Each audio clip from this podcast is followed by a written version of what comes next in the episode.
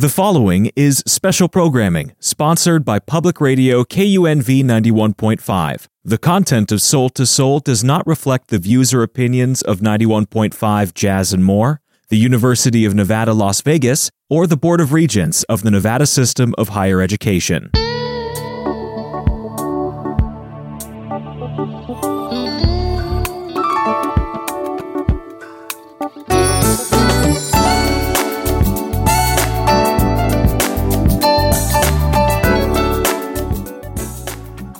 Good morning.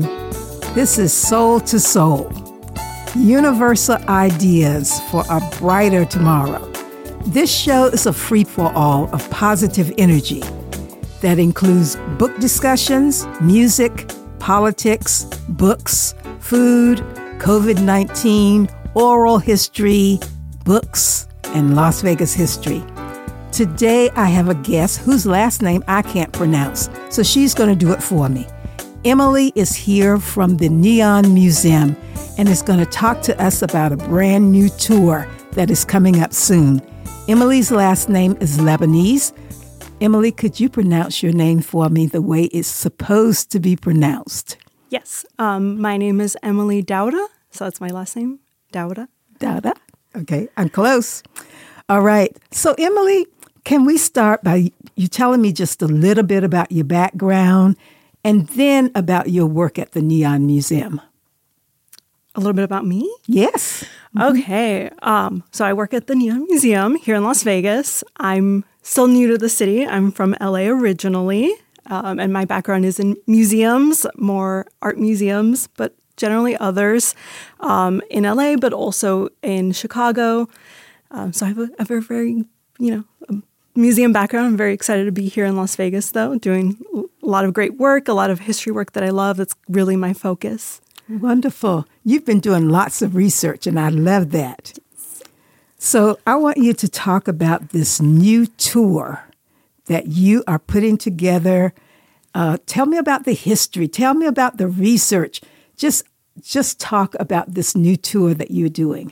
Yes. So, I'm um, the tour development coordinator at the Neon Museum. And the tour right now that I've been working on and we're, you know, working on starting to roll out training and envisioning that is called the Perspectives Tour. And it is focused around um, de segregation, the desegregation, and the civil rights movement in Las Vegas, particular to the um, Black community, the African American community here in, in Las Vegas, and our collection. For those of, who have never been to the museum, um, at the Neon Museum, we our bulk of our collection is neon signage of businesses, small businesses, large businesses, casinos, resorts that are, you know, um, a part of the Vegas life. Uh, we like to say we're the Museum of Vegas History. So it's really trying to chronicle and and to tell that story through our collection. So my research has used a lot of your your work, Lady, um, a lot of your oral histories, um, and I mean you you helped me a lot throughout throughout this. I would like to say thank you. Um, You're welcome. And it is um, it's a 45 minute tour through our um, what we like to call our boneyard. So it's like our main gallery, and it goes through and kind of tries to tell not just the history um, broadly, but a lot of like the local um, untold stories and figures that you know Las Vegans would be familiar with, or maybe not familiar with, but might have heard the names in passing, and really get in there. So that's kind of what the tour is about. Okay, good. So I'm going to ask you to go into more detail, yeah, uh, because I want to know.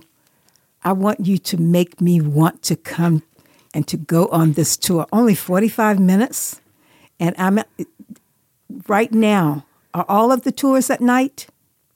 Right now, they're starting because we're more in the summer hours. Yeah, right, kind of more in the beginning of the evening time. So, not fully when we're at dark at night. But yes, so like evening at night, especially because what's great is that um, we have signs that work. Some a lot of them are still illuminated so you really get like the the beauty and the power of those signs. So we really got to do it at night um, as well as we have like the general admission where tours aren't happening. Okay so tell me when is this tour going to open? So this tour is going to be launching fall of this year. Okay. Um, and then more details but right now, definitely fall of this year. Um, I got that confirmation, so I'm very excited Oh, about it. Yes. Okay, so now I'm standing in the boneyard, getting ready for my tour. Tell me what I'm going to see. Walk me through this tour.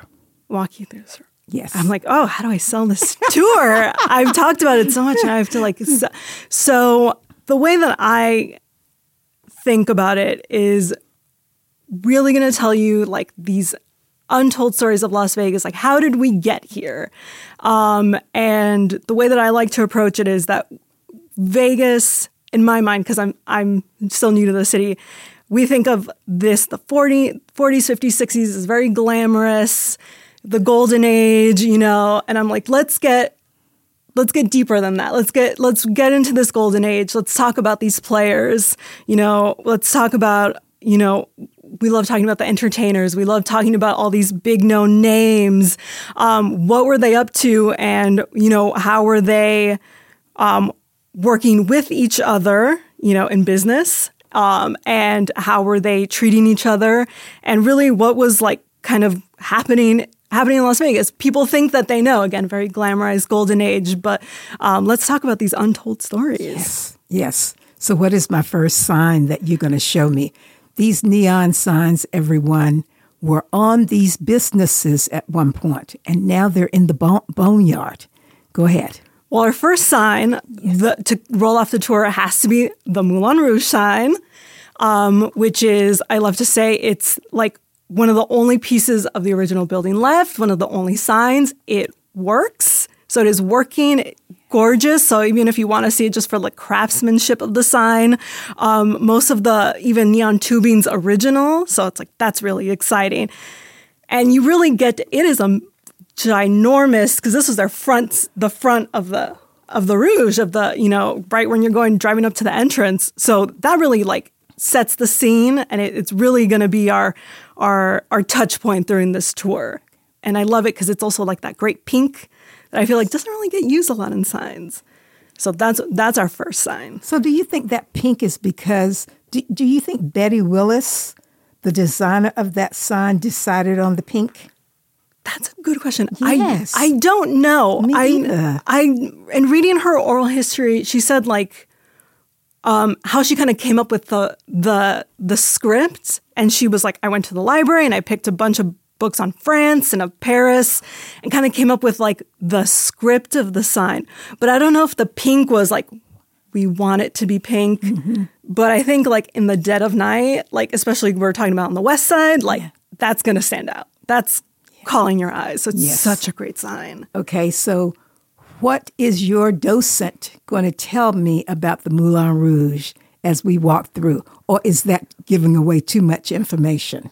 I don't think it's giving away too much Okay, information. so tell me just a bit. So um, right now we have a existing tour, which is like our collections tour. So the way that I was thinking about this is how do we approach the Rouge and go um, and tell like the deeper story? How do we give it more like color and bring this place to life? So um, I used it in this tour since it's our first sign to set up where we are in history, where we are in Las Vegas, what's going on. Um, if we're talking about civil rights and desegregation and, and the significance of the Rouge, really sets it up. Um, and I think also adding to, I like talking about um, the competition that the Rouge gave, like all these amazing qualities that it had that other resorts couldn't buy. You know, like why is it such an impactful place? Um, that's kind of how where I start, and then I, because we touch on the Rouge a couple times during the tour, um, definitely throughout kind of its its its history, you know, and its legacy. Um, the, I, I I have them start there and not give it all the way at once. Okay, good. And what is sign number two? Sign number two. So there's to tell the chronology. There's certain signs that are like they have to, you know, I would say like they they need to be saying. So um, uh, since the way that the boneyard is laid out, the museum kind of at the very beginning of the boneyard, um, the signs are more geographically close together. So we're kind of in the downtownish area. So it could be, you know, an El Cortez or um, it's a it's maybe not geographically correct in the downtown, but it could be a flamingo. Um, those are, you know, or Binion's to talk about, again, what's going on downtown, what's going on in Las Vegas. And with Binion's and the flamingo, you have a lot of great people, I don't want to say characters, but people you could even talk about. So now you're not just talking about history, but you're you're you're really saying, you know, about the relationships. Good. So getting getting off the subject just for a moment. For people who haven't been to the boneyard, what kind of shoes should they wear? So we're an outdoor museum, and it's um, not paved. So I would say no. I would suggest no sandals, no open toe. Like maybe like a you want something with some cushion, like a nice flat or a sneaker. That's just that's just me. That's what I wear. That's what I yes. would recommend. I mean, I wear heels there, but they're at least closed down. Yes. Um, that's I would recommend. We're ADA compliant, so you could come, you know, walker, wheelchair, cane. Um, just you definitely want to be comfortable and um, so they're you know with a lot of little things that just might be on the ground. Good. Yes. So now we get the flavor of the town at this time. We have seen some other hotels. You'll probably talk about the beginning of the Flamingo and how it has evolved over the years? And then what else are you going to show me or tell me? So I had to work with kind of what the existing layout of the museum was. These signs are they're the literal signs from the building, so it's it's not like your typical, you know, maybe like an art museum or or maybe a, a, a more of an indoors place where you can say, could you move these things around? So I definitely um, worked with the the whole museum team to to kind of get a feel for it. And we're kind of going to go through the boneyard, kind of the midsection that we like to call it Motel Row, and that's when we get into um, the La Concha and Paul Revere Williams. Um, so tell me who Paul Revere Williams is. Paul Revere Williams is a world-renowned architect. Um, known as we love to say at the museum like the the celebrity the architect to the stars. But i'm like he was so much more than that. He's yes. i say like he's a renaissance architect. That's yes. that's my line because the man could truly do it all. Um, but he was an african american architect which is very rare for his time um, working from you know he's in los angeles like growing up in los angeles in the early 20th century to like i think maybe stops working in the 70s yeah um, and he designed a lot of different structures here in Las Vegas. We have one, we're lucky enough to have it, which is the actual lobby of a motel that he designed that was on the strip, the La Concha. So we talk about PRW there, Paul Revere Williams. Oh. And so tell me where that lobby is right now, the lobby of the La Concha. So that lobby is the lobby of the museum. It is our our our like welcome center, our visitor space. When you walk in, when you pull up that gorgeous white structure, that's our lobby. Um, but that's a Paul Revere Williams lobby. So, so if you don't go to anything else, you have to drive by and look at the lobby to know who Paul Revere Williams is. All right. So back to my tour. What else do you tell me? We'll definitely talk about Paul Revere Williams. Okay. And I would say come into the lobby because the yes. lobby's also, the inside's amazing. Like it's just it's so fun. Um, and I think then we're working our way through um, the later half of the or the latter half, the the last third of the museum, and that's kind of where in our story we're now getting to the desegregation and the civil rights movement. Um, so we're starting and starting small. I like I kind of spotted it at Anderson Dairy since we have the Anderson Dairy sign. Um, I love the sign. It's of a actual like a little milkman of a little cartoon milkman from the 50s style. Um, and he perfectly tells the story. So saying, you know, this is how the NAACP chapter, the local chapter here and the West Side are really, you know, setting their eyes on, you know, ending segregation in Las Vegas um, and pushing it forward and then expanding to other areas and other industries in the city. Anything else that I will see on the tour? Oh my God, there's, I don't want to give you the whole tour away. I want people to she come. doesn't want to give me the whole tour. I want to. I want to. But aren't these signs so elegant?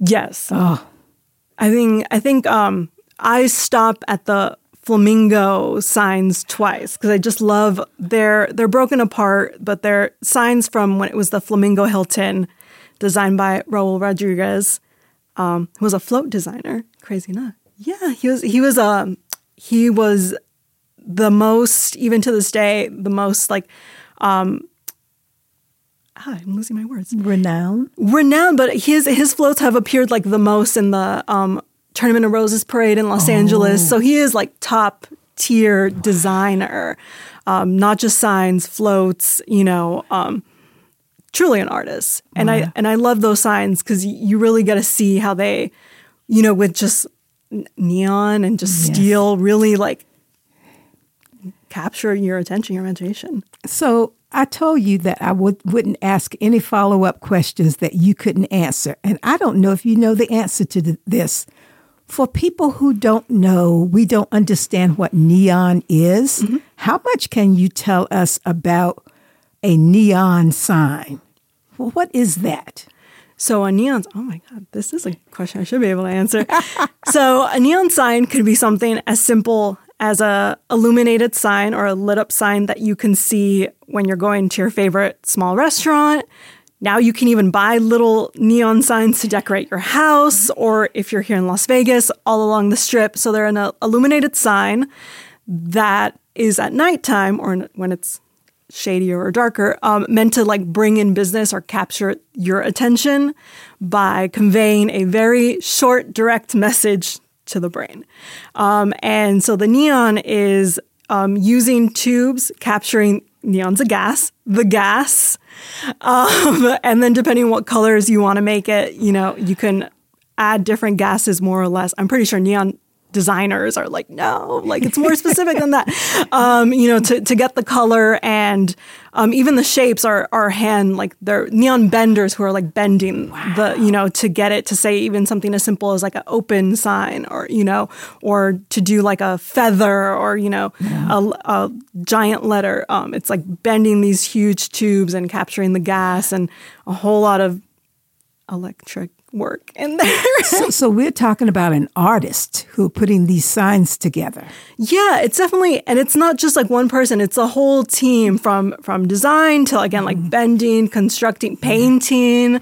Um, it is really an art form that we don't think about it because we think of they're just like parts of buildings, but in the same way, they're pieces of architecture that are they're art forms. Yeah. Wow, that's wonderful. Um, so you told us when it's going to open. So how do you train staff to tell this story?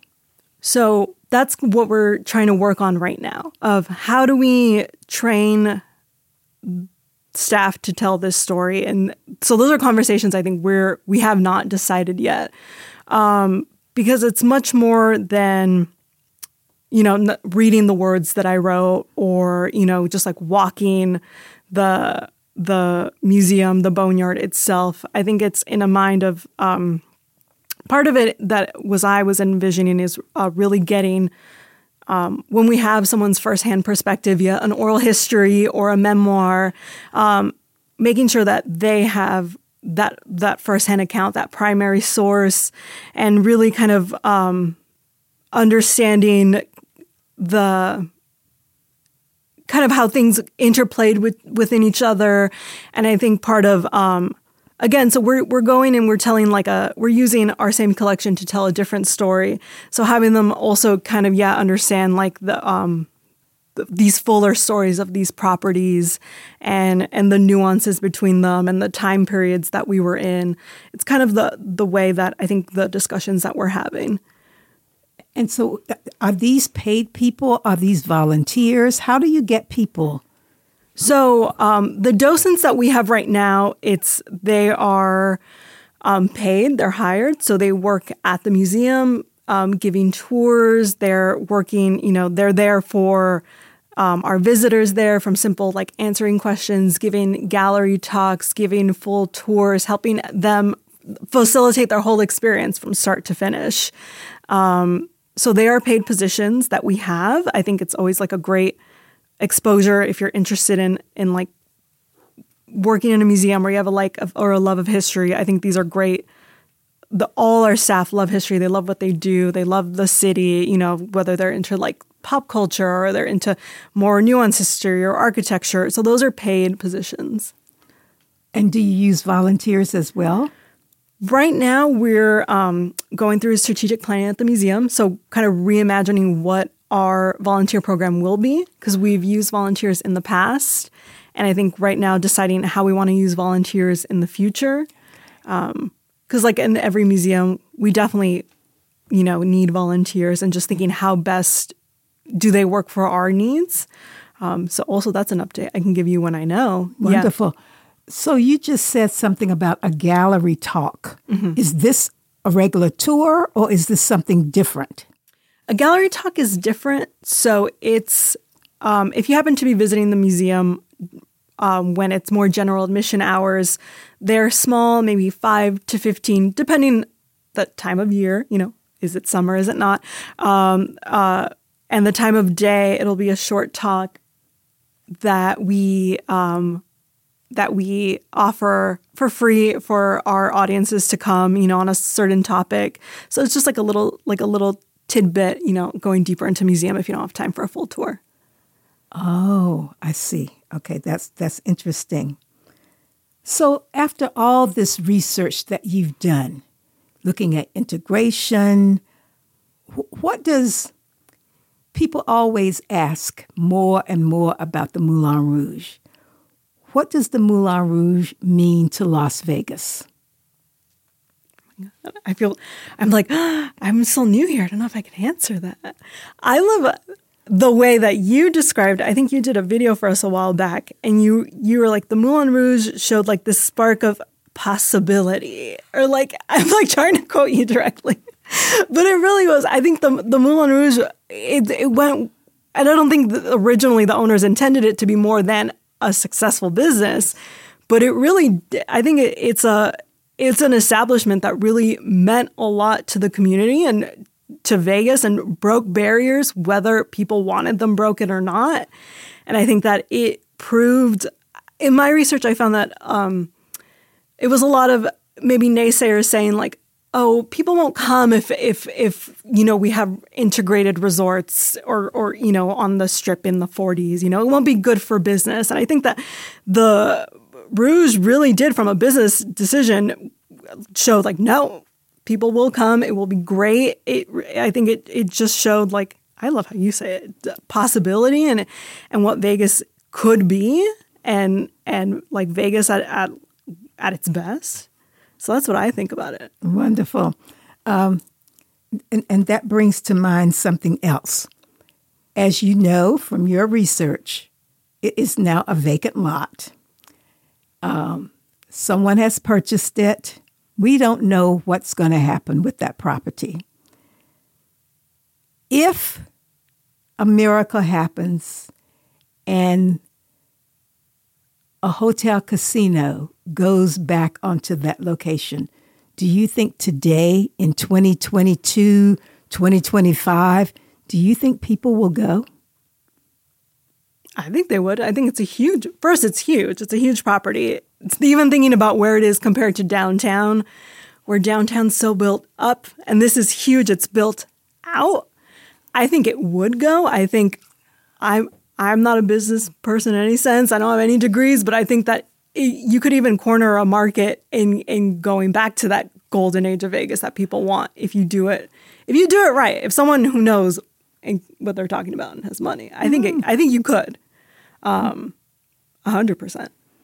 Let's hope that someone with money is listening to this program today. Money and vision, yes. yes. Yes, vision. And they cut us in that deal. yes, yes. Um, so, those are the most important topics that I wanted to talk about. Now, because we're talking about a museum, we don't have an art museum. We have a mob museum, a neon museum, a natural history museum, children's museum. Do we need others? And what do you see as the future at the Neon Museum? So I love the way that our director Aaron Aaron Berger talks about um, the neon signs. This is where he, I feel like him and I are are are meet eye to eye on this. Where he's like, these are artworks, these are art pieces. So where people are like, we don't have a formal art museum per se, but these these are artworks. Like you said, these are artists who are designing this. There, it's an art form to do this. Um, there are whole teams that do this, and I think that coming from an art background, um, the way that I see like a, a painting is like a vessel to a to this period, to this time, to this you know entering the scene, and I see the same way with an with an with the, our neon signs, um, and I think that that's kind of where the direction I think the museum is going is that our director really does um, he strongly does believe that. And he says like we we are the art museum I mean the, the excuse me the history museum of Vegas we we tell Vegas history because we have so many pieces of Vegas history that are not just huge you know they're small businesses they're local so I think that I think that that's where we're going good to to really um, let Vegas know like we are your history museum. Oh, We're your museum. Oh, yeah. that's great. I like that a lot.